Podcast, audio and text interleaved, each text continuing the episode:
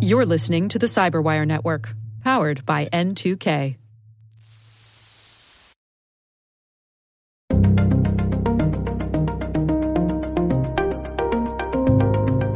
People who do not use password managers are three times as likely to experience identity theft as those who properly use them.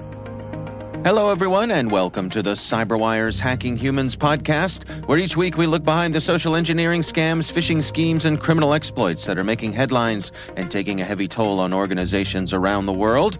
I'm Dave Bittner, and joining me is Joe Carrigan from Harbor Labs and the Johns Hopkins University Information Security Institute. Hello, Joe. Hi, Dave. We've got some good stories to share this week. And later in the show, Corey Wagner, Senior Industry Analyst at Security.org, joins us to talk about their research on password managers.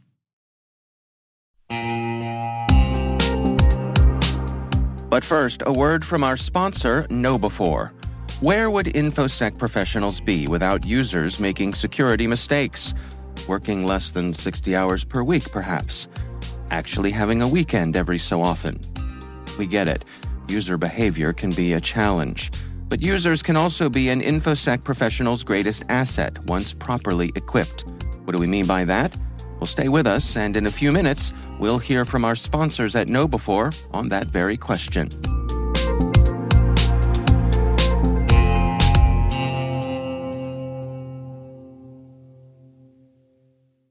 Right, Joe, uh, before we jump into our stories here, we've got quite a bit of follow up this week. Yes, we do. And uh, this is going to be a password manager centric show. Although our first follow up actually isn't a password manager follow up. Okay. It's from Mitch, who uh, wrote in about the gift card scam we talked about late last year, where bad guys put a barcode on top of the existing barcode so that you reload their gift card account instead of buying a gift card for someone you love and care about. Oh, right, right. I remember that. Uh, and Mitch writes in Hi, guys. Thanks for a great podcast. Regarding this particular scam, I had kind of heard of this before, but didn't quite understand how it worked. So it's great to understand that now. There is an easy mitigation, and some of the gift card makers are already using it. They are putting a tear strip over the barcode. So, in order to activate it, you have to remove the tear strip. Then you can scan the barcode. If you then try to put it back on the shelf, the tear strip will either be missing or damaged since you have a clue that this particular card has been compromised, or it gives you a clue that this card has been compromised. Mm-hmm. Uh, it's probably not perfect because uh, some guy is going to suspend or spend the effort to glue the tear strip back together probably a lot better than what's going on today. If people start gluing tear strips back together, then you can make it so it's like like in one of those old price tags. You remember the price tags in Right, stores right, where they right. come apart? It was Right. always made gift giving so so much easier.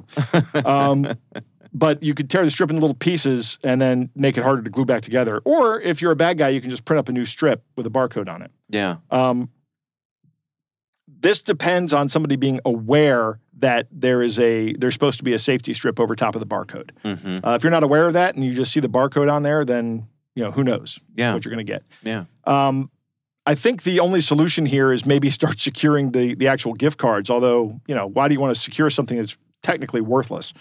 Um, Right. Until until you put money on it. Right. Yeah, and they don't want to slow down people's ability to buy them. Right. You know, Yeah, put them behind glass. Yeah. that's right. Yeah. The next feedback is about password managers. It comes from Neville, who was written in before. And he says, Dear Dave and Joe, the last episode of Hacking Humans, you uh, there was mention of the pros and cons of having a cloud based password manager versus uh, KeePass. And I'd like to share this with you. And he sent an article along uh, about KeePass. Uh, there's a uh, security researcher named Alex Hernandez who found a way to abuse the triggering system in KeePass. Now, I want to be clear uh, because last week or last time we were talking about this, I did say that I was using KeePass, but I'm actually not using KeePass. I'm using KeePass XC. Okay. I was, oh well, uh, I was using that. I've actually gone back to using password safe because I did have to just eventually give in and install Windows on this machine that I was trying to run as a Linux machine and just settle for the Windows subsystem for Linux. You are a promiscuous password manager user. Joe. Yes, yes, I am.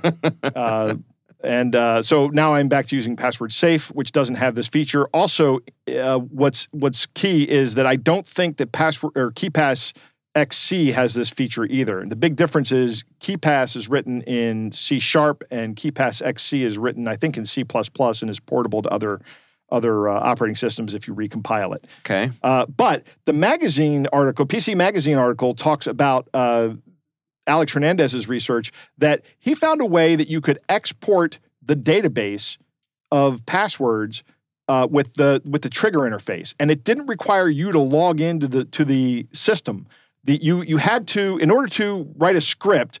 You just had to have access to the uh, to the application on the on the computer. Back up a second here. What, Okay. what are we talking about when we're talking about a triggering system? I don't know Okay, what so that is. keep that's a good question because I'm making a big assumption that everybody knows exactly what I'm talking about.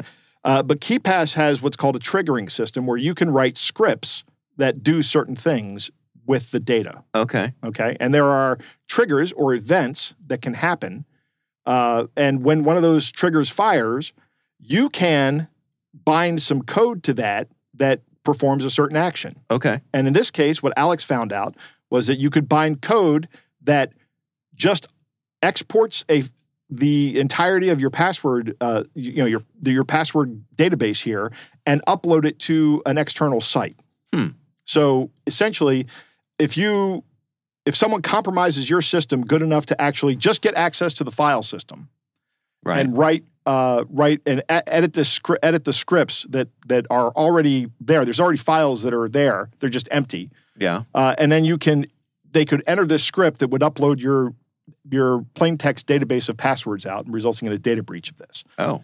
Um, KeePass developers said this is not a big deal because it uh, it's if somebody has that kind of access to your computer, you're already in trouble. Um, there is True. I, I guess what gives me pause is the fact that your passwords are in plain text ever.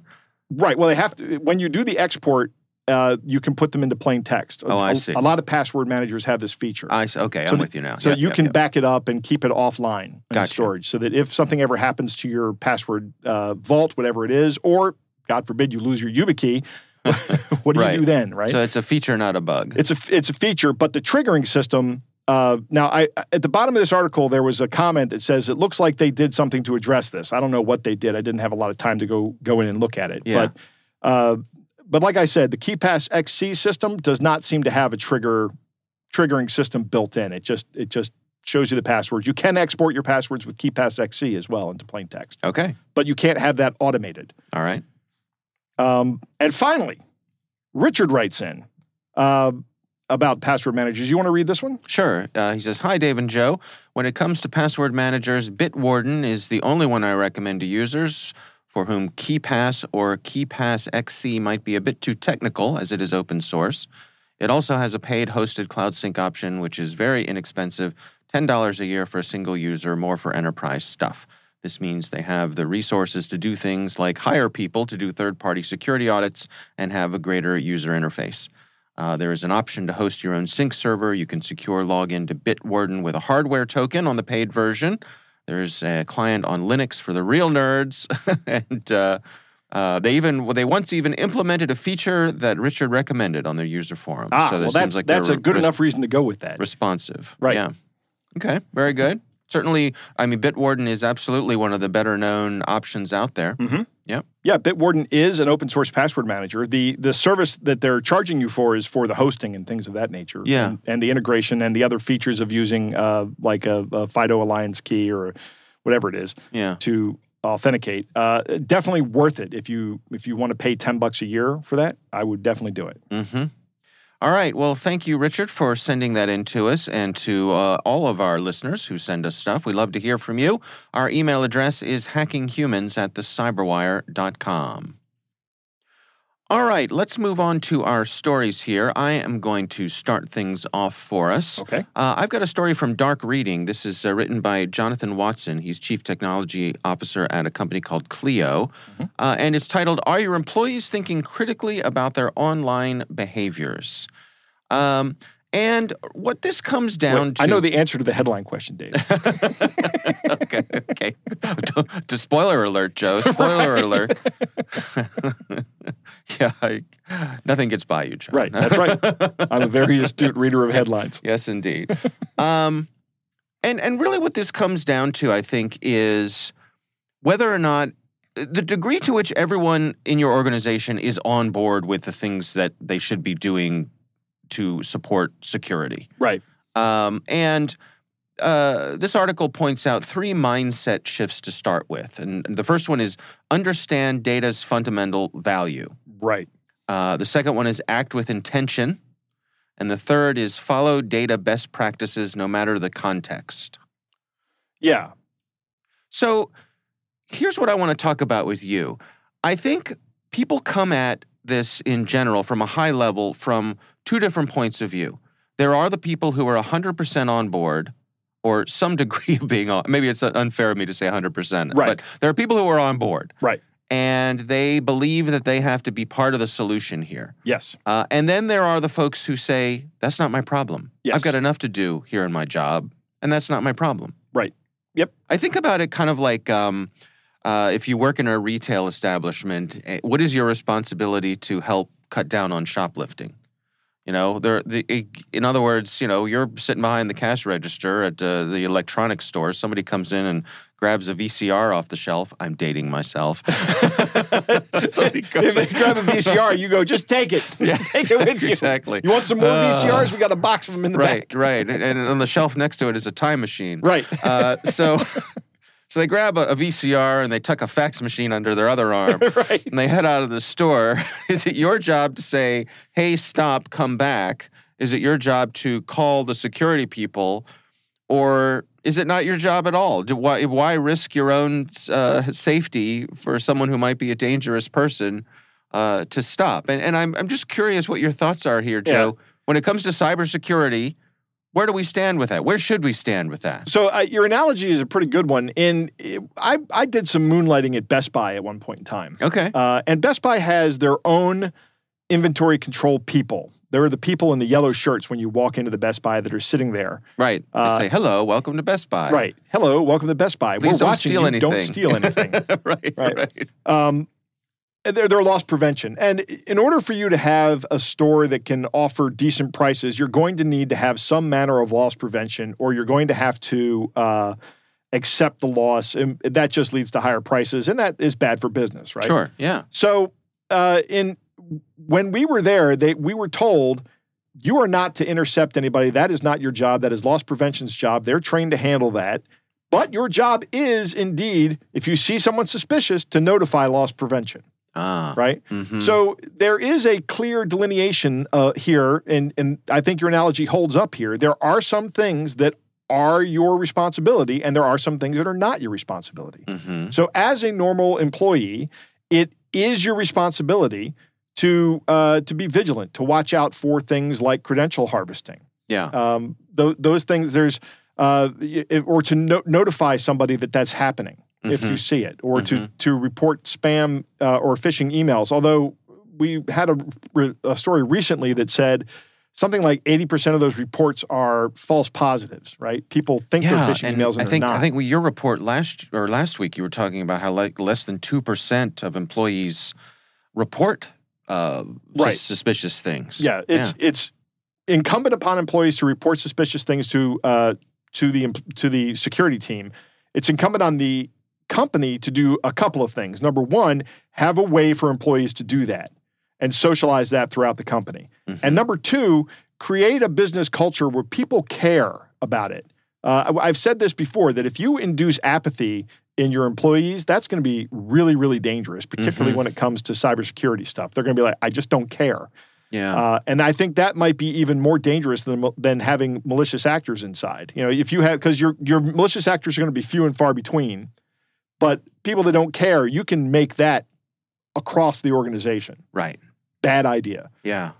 I also think it's really important to communicate this to your employees and not Agreed. just uh, what you need to do, but why. Yeah. Um, you know, I had a situation actually uh, with uh, here at CyberWire where um, you know we had to do some security awareness training, and uh, I'll be honest, I sort of rolled my eyes about it, and I was Mhm. like, oh, like I kind of know this stuff. Yeah. Do you know who I am? I'm Dave Bittner. Well, I mean, but uh, you know, I, not only that, but you know, I host a show about this. So yes, perhaps I was taking myself a little bit too seriously. um, but uh, you know, again, I, I, I'm busy. You Yep. know, I, I didn't want to take the time to do this, so I, I asked, "Is there any way I can, you know, be exempt from this?" I think I'm kind of, I think of of the folks who work here, I might be in the top percent of people who are up to speed on this. Yes. But it was explained to me that part of uh, the reason why we do this is to, in addition to training people and for awareness, it's so that we can say as an organization, everyone is trained on this. So if there is a problem, uh, we can say that. You know, everyone in our organization has has done this and has. Um, uh, has passed the test. So, as an organization, we are compliant. Right. So, I think that's important. I hadn't considered that part of it. And when that was explained to me, I said, okay, yeah, that makes sense. So it's worth my time to contribute to the team, the greater good of the whole organization, and go ahead and take that training. Right. And I and I, I was fine with that, right? It w- didn't seem like such a, a pain anymore. So I think that is an important part of this. People want to know why they should do something and not just be told you got to do this because you know it's what we do and it's the way we do it and Yeah, You know? that is a big change, especially for a lot of older workers uh, in the workplace. They have grown up with do this, and their response is okay, right? and you know, you and I, when we were in, uh, you know, our first jobs were very much like that, right? sure, Uh, and now we have younger people who, when they were being brought up, their parents would say, "Do this," and they'd say, "Why?" And the parents would answer the question, Mhm. right? Honestly, and that, frankly, that's the way I raised my kids. yeah, Right? They would ask a question, and I they'd say why, or I'd say do this. They'd say why, and I uh, sometimes I just say just because I told you, and we'll explain later, but you need to do it now. Um, but many don't times, make me get my belt. Right. No, never, no, never did that. Um, many times, most of the time, I would take the time to explain why. Yeah, Um, and the and and that's the way a lot of people are brought up. Additionally, by explaining why, I found that I got a lot more buy-in from my kids. hmm Like for example, I remember when my daughter was very young, we were talking about uh, she she was time for her vaccinations. I said we're going to go in here and we're going to get you some shots. She says I don't want a shot, and I said. Uh, do you want to you want to get a, a terrible disease that may kill you in a very slow and painful way? And she said no. I said, well, the vaccination will prevent that from happening. right. And she said, okay. Yeah. Right. So, I mean, by explaining that uh, to her, I got by it. Now, I don't mean to com- compare employees to children. I mean, it's not the same thing, No, but it's human nature to need to understand the reasoning behind an action. right. What's the value proposition? What's right? Exactly. Why Yeah. am I doing this? It- Yeah. Does this have any any value? Is it worth my time to do it? Yeah. Like exactly what you were saying. Uh, is it worth Dave Bittner's time to sit down and take the social engineering course when Dave Bittner and Joe Carrigan sit down every week and have an in-depth discussion on social engineering right, tactics? Right. Exactly. Right. So yeah, it's it's worth it. So do do do the training, and here's why. Yeah. Yeah. There's another thing that this article points out. Uh, it says security theater distracts from steady improvements. Yeah, I'll agree with that. And it says uh, security theater is, uh, th- they say it's a set of rules or guidelines that offer the appearance of security but don't guarantee it. Mhm. And I think that's a good point too here because I think when you have security theater and people recognize it as being such, Mhm. it's frustrating. I'll give you a great example of security theater that I uh, experienced or was talking to my son about yesterday. Yeah. is when you go to a uh, financial website and they say to you, uh, your your username cannot be the same as your email username, or cannot con- contain the same kind of you know. If you're we're going to have a different username, so uh, then your email is right. Right. Sure. So or your username must contain a digit. uh, Okay. because that makes it harder to guess. yeah. That is security theater. And the reason that's security theater is because if the data gets breached, the username is always going to be in plain text. Yeah. It doesn't matter that you've made my username more complex for me. Uh, it's going to be it's going to be in plain. It's it- yeah okay. Maybe it's harder for someone to guess what it is if they don't know it. But if they breach it, they're going to guess. Yeah. They're going to know. They're not going to guess. They're going to know. Yeah. So I, I think as as leaders, as as people who are making these policies in the organizations, uh, you just need to be mindful that you're not doing that. You're not having these security theater. These what we, we sometimes I think you refer to it as, or we refer to it as, um, you know, checkbox Yeah. security. yeah, right. that's- We're, Yeah, well, we're some- compliant. some of that will make you some of that will make you more secure. Some of it won't. You know, you Yeah. really have to consider the motivation behind behind things. Right, right. But I I think the overarching uh, thesis of this article is quite good, which is you know encourage critical thinking in your employees. Um, but if when you do that, you have to expect that they are going to think critically, which Right. means you have to have good answers and explanations for why you're doing the things that you do, and you need to welcome those questions. Right. Uh, and it, one of the one of the best ways to get in, get buy-in is when you explain your reasoning, follow that up with that's why we're doing it and that's the reasoning. Now, if you have a better idea, I am all ears. Mm, Let's discuss it hmm because maybe you do have a better idea. Right. Um, Right. and and we should be discussing it. Yeah. If your yeah. better idea is, well, let's just not do that.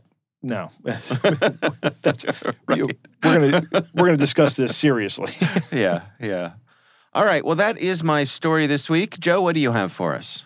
Dave, my story actually comes from the FTC. Okay. That's the Federal Trade Commission here in the United States. yeah. And the title of this is New FTC Data Reveals Top Lies Told by Romance Scammers. Oh. So the FTC has gone through, uh, I think, 8,070 reports in 2022. Hmm. And David, are you, you're not looking at the article yet, are you? No, I'm not. Okay, No. good. Uh, l- let's play the, the game we always like to play with uh, with these things. What do you think is the number one lie told by romance scammers when they're trying to get money out of the person they've been talking to for a long time? Um, the number one thing is, um, uh, I love you. Ah, okay, yeah, that is. I think that's that's on here Okay. somewhere. I, th- I'll tell you the other one I thought of was um, I want to travel to see you, but for some reason I cannot afford the tickets with which to do so. that's interesting. I would have thought that would have been a pretty high one up here, but that's not even on the list. Really? It's not. Okay. The number one lie is I or someone close to me is sick, hurt, or in jail. Oh. Right. Yeah. Okay. Sure. So that is 24% of these events contained a lie like that. huh. Uh, number two, and this is interesting, it's actually tied for number two, three, four, but the first one here is I can teach you how to invest. Right. And we talked about pig butchering on Right. this show, and that's what this is. This is an opening to a pig butchering scam. Right. Romance plus greed Right. equals profit. Exactly. Yeah. Uh, and these are these are devastating attacks when they're successful. Uh, Mhm. people have lost all of their money to these things Mhm. uh, because of the the nature of these attacks. They actually go through the process and actually give you some money back. They actually take a loss initially because they think they're going to get more money, and when they do get more money, they get a lot more money. Mhm. It's remarkably remarkable how good this is. Yeah. Um, number number also tied for number two at eighteen percent is I'm in the military far away. That's okay. that's yeah. a common lie. Yeah, yeah. Um, that would have I would that would have been on my list. I've sure. seen that one come through uh, with um, um, on my wife's account. She Mhm. says, "Oh, look, here's another military guy who says he's stationed overseas. uh, I need help with an important delivery." Oh. Now, this is interesting.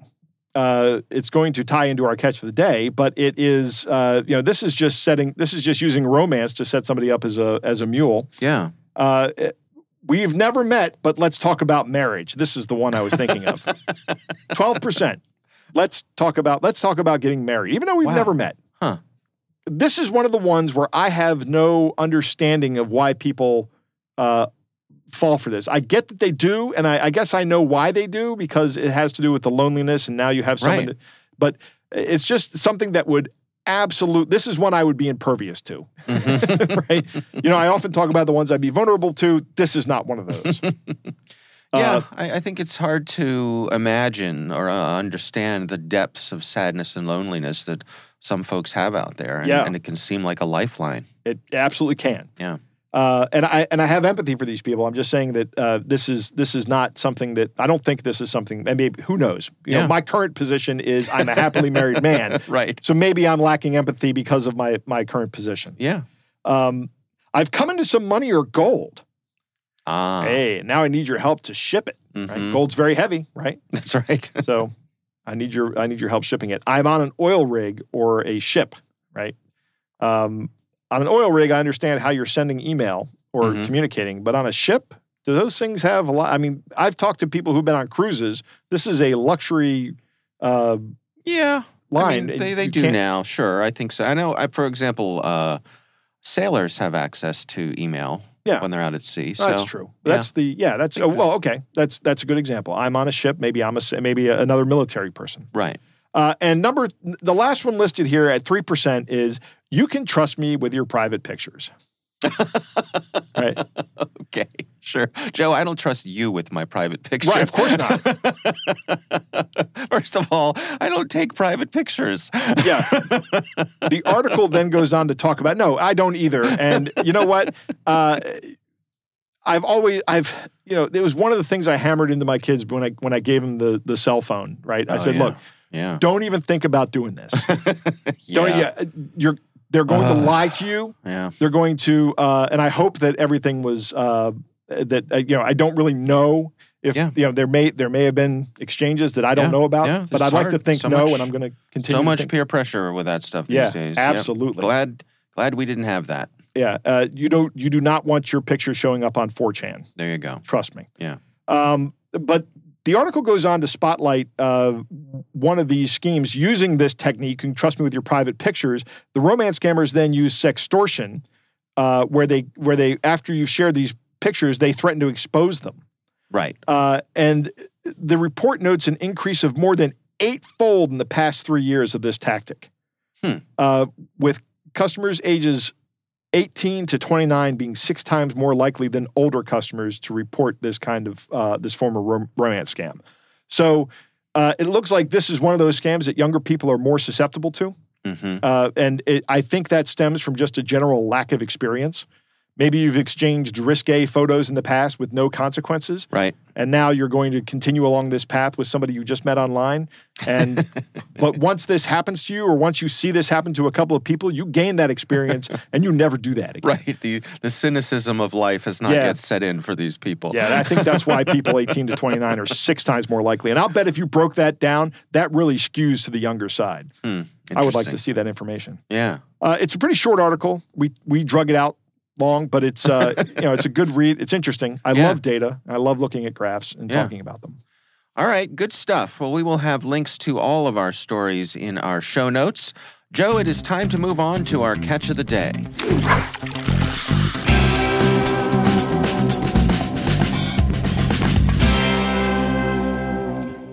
dave our catch of the day comes from gordy All right. It says uh, the catch of the day is an email. Right. And it starts off and it says, We've studied your resume, and our team choose to invite you to join the employment procedure at our swiftly growing company. The job role title is a quality level control associate at PS Group LLC. Career specifications professional, U.S. citizen only, passionate and supportive. Concentrated on targets, basic skills using MS Office programs, capability to carry deliveries weighing at most 30 pounds.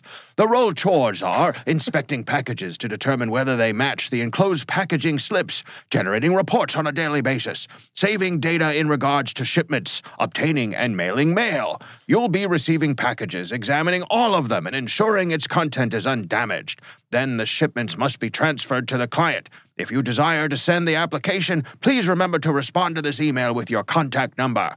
The team associate from our HR department will get back to you at the earliest possible convenience to schedule a job interview with you. We will be really glad if you're prepared to take this proposal. basically this email just says, "Hey Gordy, would you like to be a package mule for our criminal enterprise?" right? I I think this is actually they there may actually be HR people on the other end of this email from a criminal enterprise looking for you to be a package mule. I think if you respond to this, you're going to get roped into that. Mm-hmm. That's uh, that's what I think is going on here.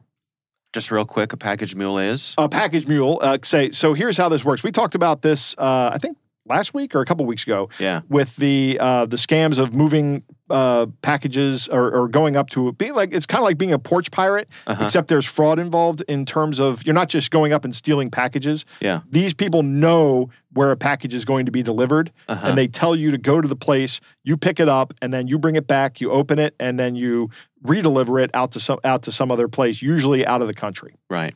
Uh, so yeah, you're part of a criminal enterprise stealing stuff from companies like Amazon or maybe even smaller businesses Yeah. but they're using fraud to purchase things, and then they have to have legs in the U.S. to uh, to go and get the packages. All right. Well, our thanks to Gordy for sending that in. Again, we would love to hear from you. If there's something you'd like us to consider for our catch of the day, you can email us. It's hackinghumans at thecyberwire.com.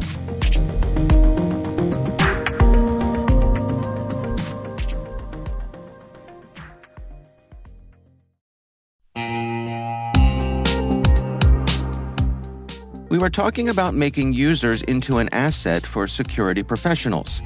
Simply put, users want to do the right thing. They're often just lacking the knowledge to do so. That's one of the reasons KnowBe4 has released Security Coach, a real time security coaching tool that takes alerts from your existing security stack and sends immediate coaching to users who've taken risky actions. For example, imagine a user has visited a high risk website or tried to open a document containing malware. Existing security tools will likely block that action, but the user might not understand why.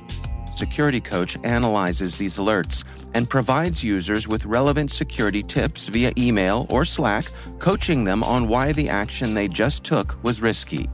Help users learn from their mistakes and strengthen your organization's security culture with Security Coach.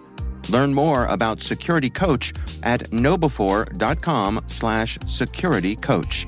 That's knowbe4.com slash security coach.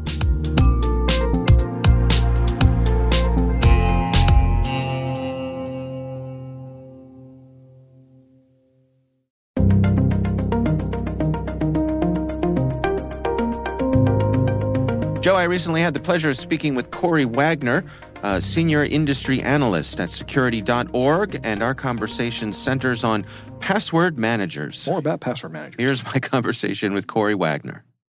So at security.org, we want to make sure our readers have as much information as possible to make the decisions they need to to protect themselves online. Part of that is making sure they have information about their digital security, and password managers are really important practice that we encourage everyone to use as part of their online safety strategy. Um, they're very essential for protecting your data online, but consumers haven't fully embraced them yet. So, part of the reason why we do this study is to educate people on the effectiveness of password managers and their simplicity.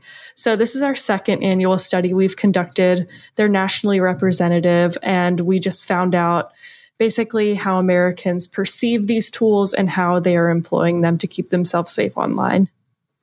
Well, so let's dig into some of the things that you all shared here. I mean, what are what what's the state of things in terms of use of password managers? How many folks are on board these days? Absolutely. So this year over last year, it's a very similar rate. About 21% of Americans are using password managers to protect their credentials. This is as many as 45 million Americans. So it's, you know, pretty decent market um, saturation, but of course, many more people might benefit from these tools as well. And what do we suppose is keeping people from uh, from taking this up? So, some of the main reasons people aren't using these tools is because they're not even sure that they need one. So, they might not understand exactly how they work or um, what they might protect people from. Other people felt that they might not be secure. And that is a reasonable thing to think, especially because in the past year, we've heard about major password manager um, companies having data breaches. So that might have definitely influenced why some people are still not adopting these tools. Very high profile breaches um, from LastPass in particular, that's a really popular tool. So that might have gotten the attention of a lot of non users.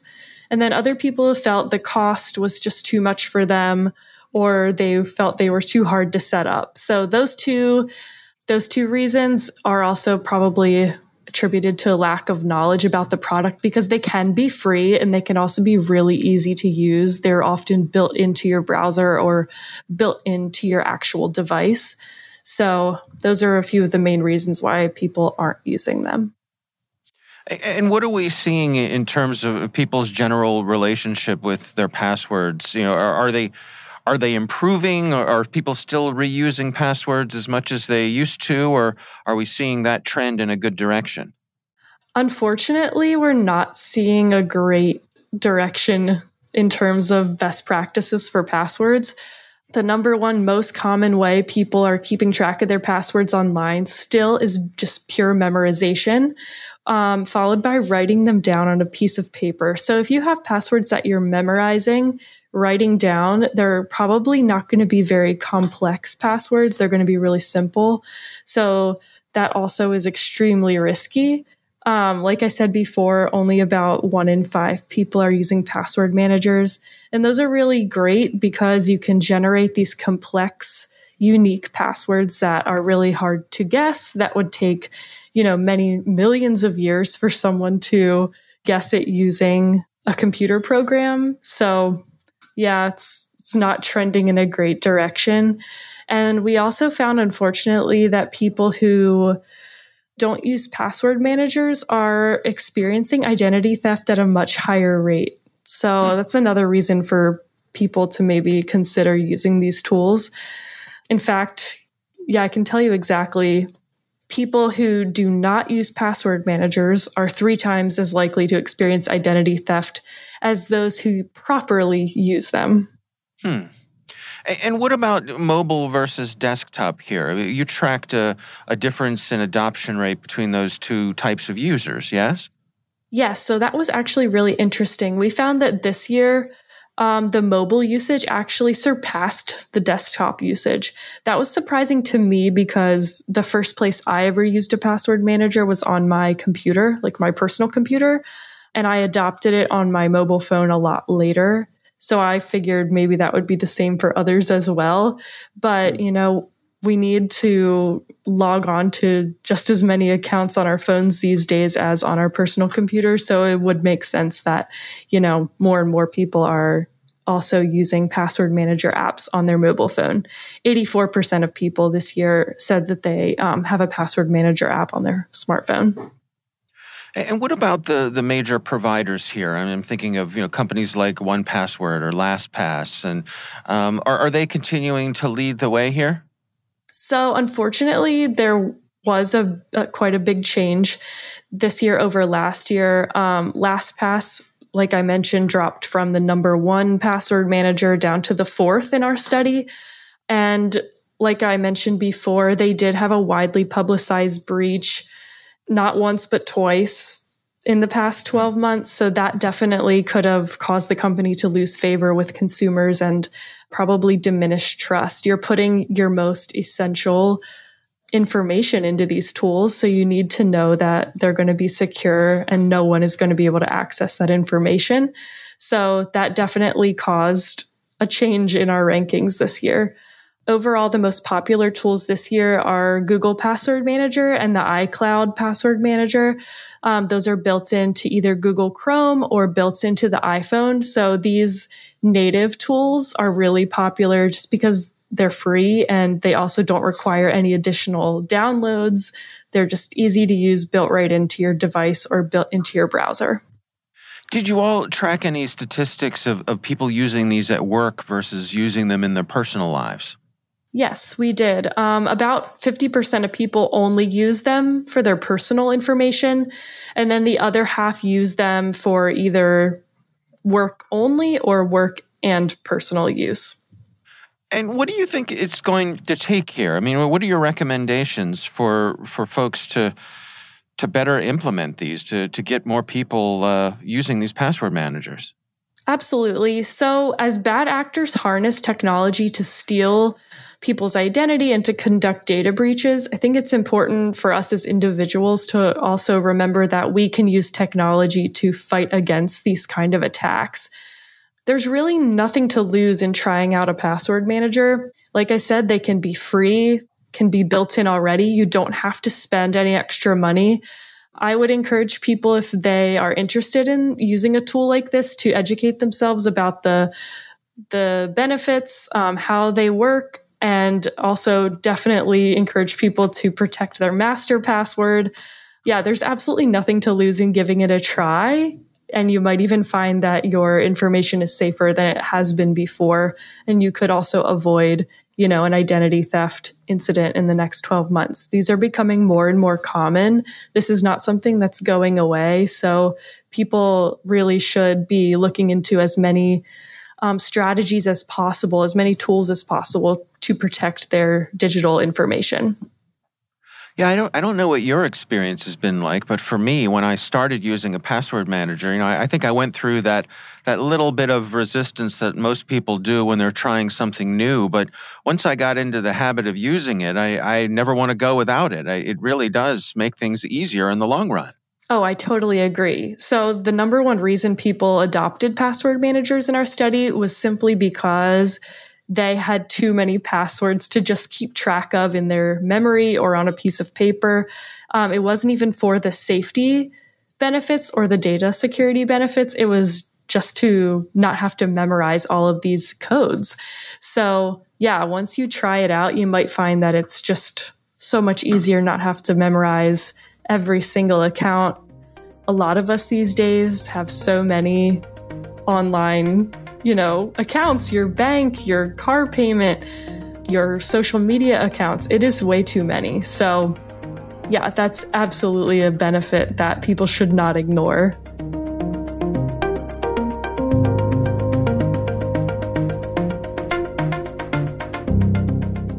Joe, what do you think? You and I agreed a couple weeks ago that despite these breaches, we're still on Team Password Manager. Yes. Right. So, uh, sure. LastPass was it LastPass? Uh, LastPass yeah. was the one in the news lately. Right. Yeah, for having, having the big two breach. breaches in the past twelve months. Yep. Hey. Yep. Yeah. Uh, twenty-one percent of Americans now use a password manager. That is up. I seem to remember a single-digit number not too long ago. Mm. Do you remember that? Uh, I don't recall specifically, but it wouldn't surprise me that it's on the way up. I think. I, I think certainly there's more awareness. People are listening to us, Dave. That's right. it's, it's all because of us. It's true. Why do people not use a password manager? They don't know they need them. Yeah. Uh, the idea of password reuse is uh, is not a security threat to a lot of people. They're like, uh, my password is pretty pretty well protected, mm-hmm. Uh, and that's all well and good until you come across the poorly developed website that has not encrypted your password or hashed your password. Yeah. Right. And it's just storing it in plain text. That has happened in the past. Hopefully, that doesn't happen very much anymore. But if I had to hazard a guess, I would say it happens. Yeah, of course. Um, yeah. It's it's out there. Uh, so when uh, when when Corey's talking about people that write down their passwords, the uh, the weakness there is if you're not using a uh, a, a, good way to generate those passwords. Mm. So there's the XKCD where you uh, cartoon where you can pick uh, uh, four words that make a password. That's a pretty good technique. Mm-hmm. and if you're writing those down in a book and keeping that book uh, in a secure location, I still don't have that much of a problem with that. I mean, yeah. it's not it's not the best solution, but nobody's ever going to hack that book remotely. Right. Right. It's it's still a, it's still a good solution. it's a totally viable solution for some people. Right. Yeah. Right. Some people might not be using password managers because they are uh, they have a cost associated with them and they're difficult to get set up. There's a yeah. learning curve with them, and there is a little bit of a learning curve. That's true. It's it's not debilitating though. It's a minimal learning learning curve. No, and and I make the point that once you have gotten over that hump, yeah. Uh, I think for most people, you'll wonder how you lived without it. Right. it's it, it's it's a a thing that we say frequently on this show. We yeah. we have no idea. I have absolutely no idea how I didn't live with a password manager before. Right. Um, uh, uh, going back to the to the uh, the notebook, the one thing I would recommend you not do is keep an Excel spreadsheet with your passwords. Ah, uh, right. which which I was actually guilty of in the early 2000s. Mm. So don't. Uh, I didn't actually keep the passwords in them. I just kept what you know notes about which password it was. okay. You know, because I was reusing passwords right. until I got right. password safe. Right.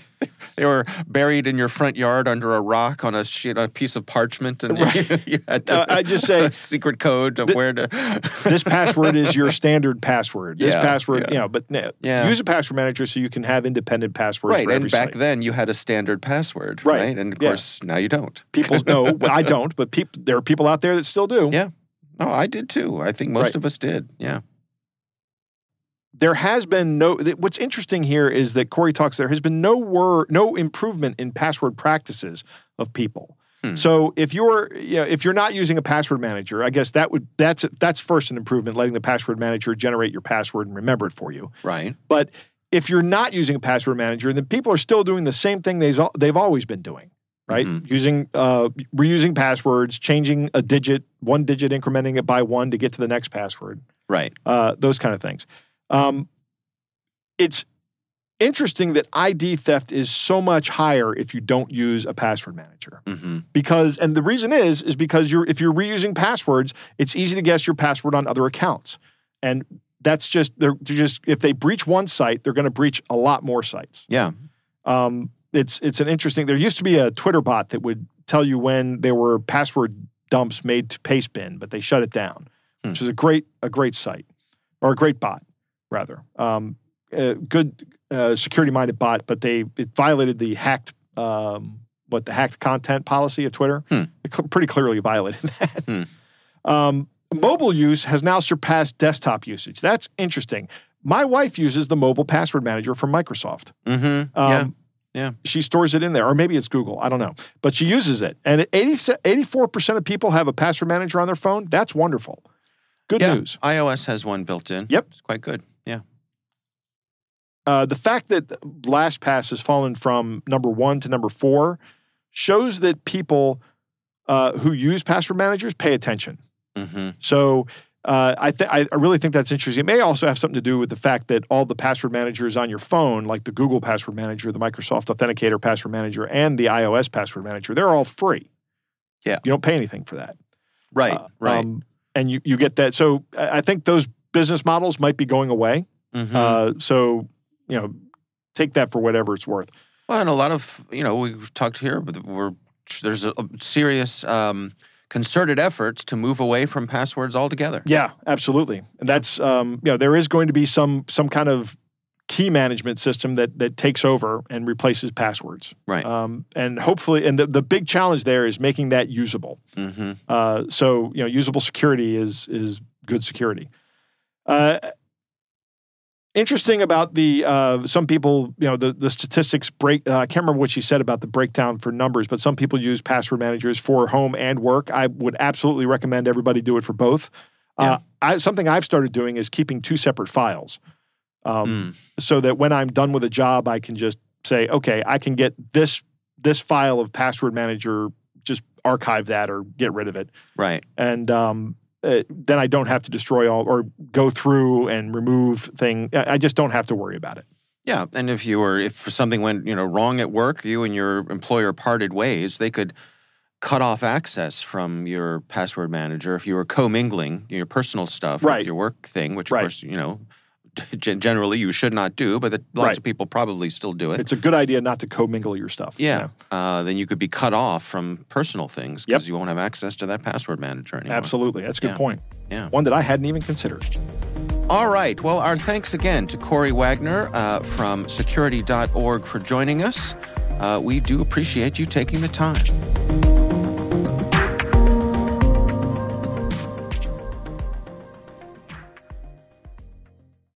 Want to thank all of you for listening, and of course, we want to thank our sponsors at KnowBe4.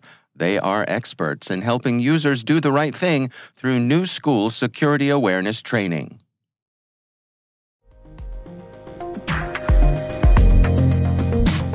That is our show. We want to thank all of you for listening.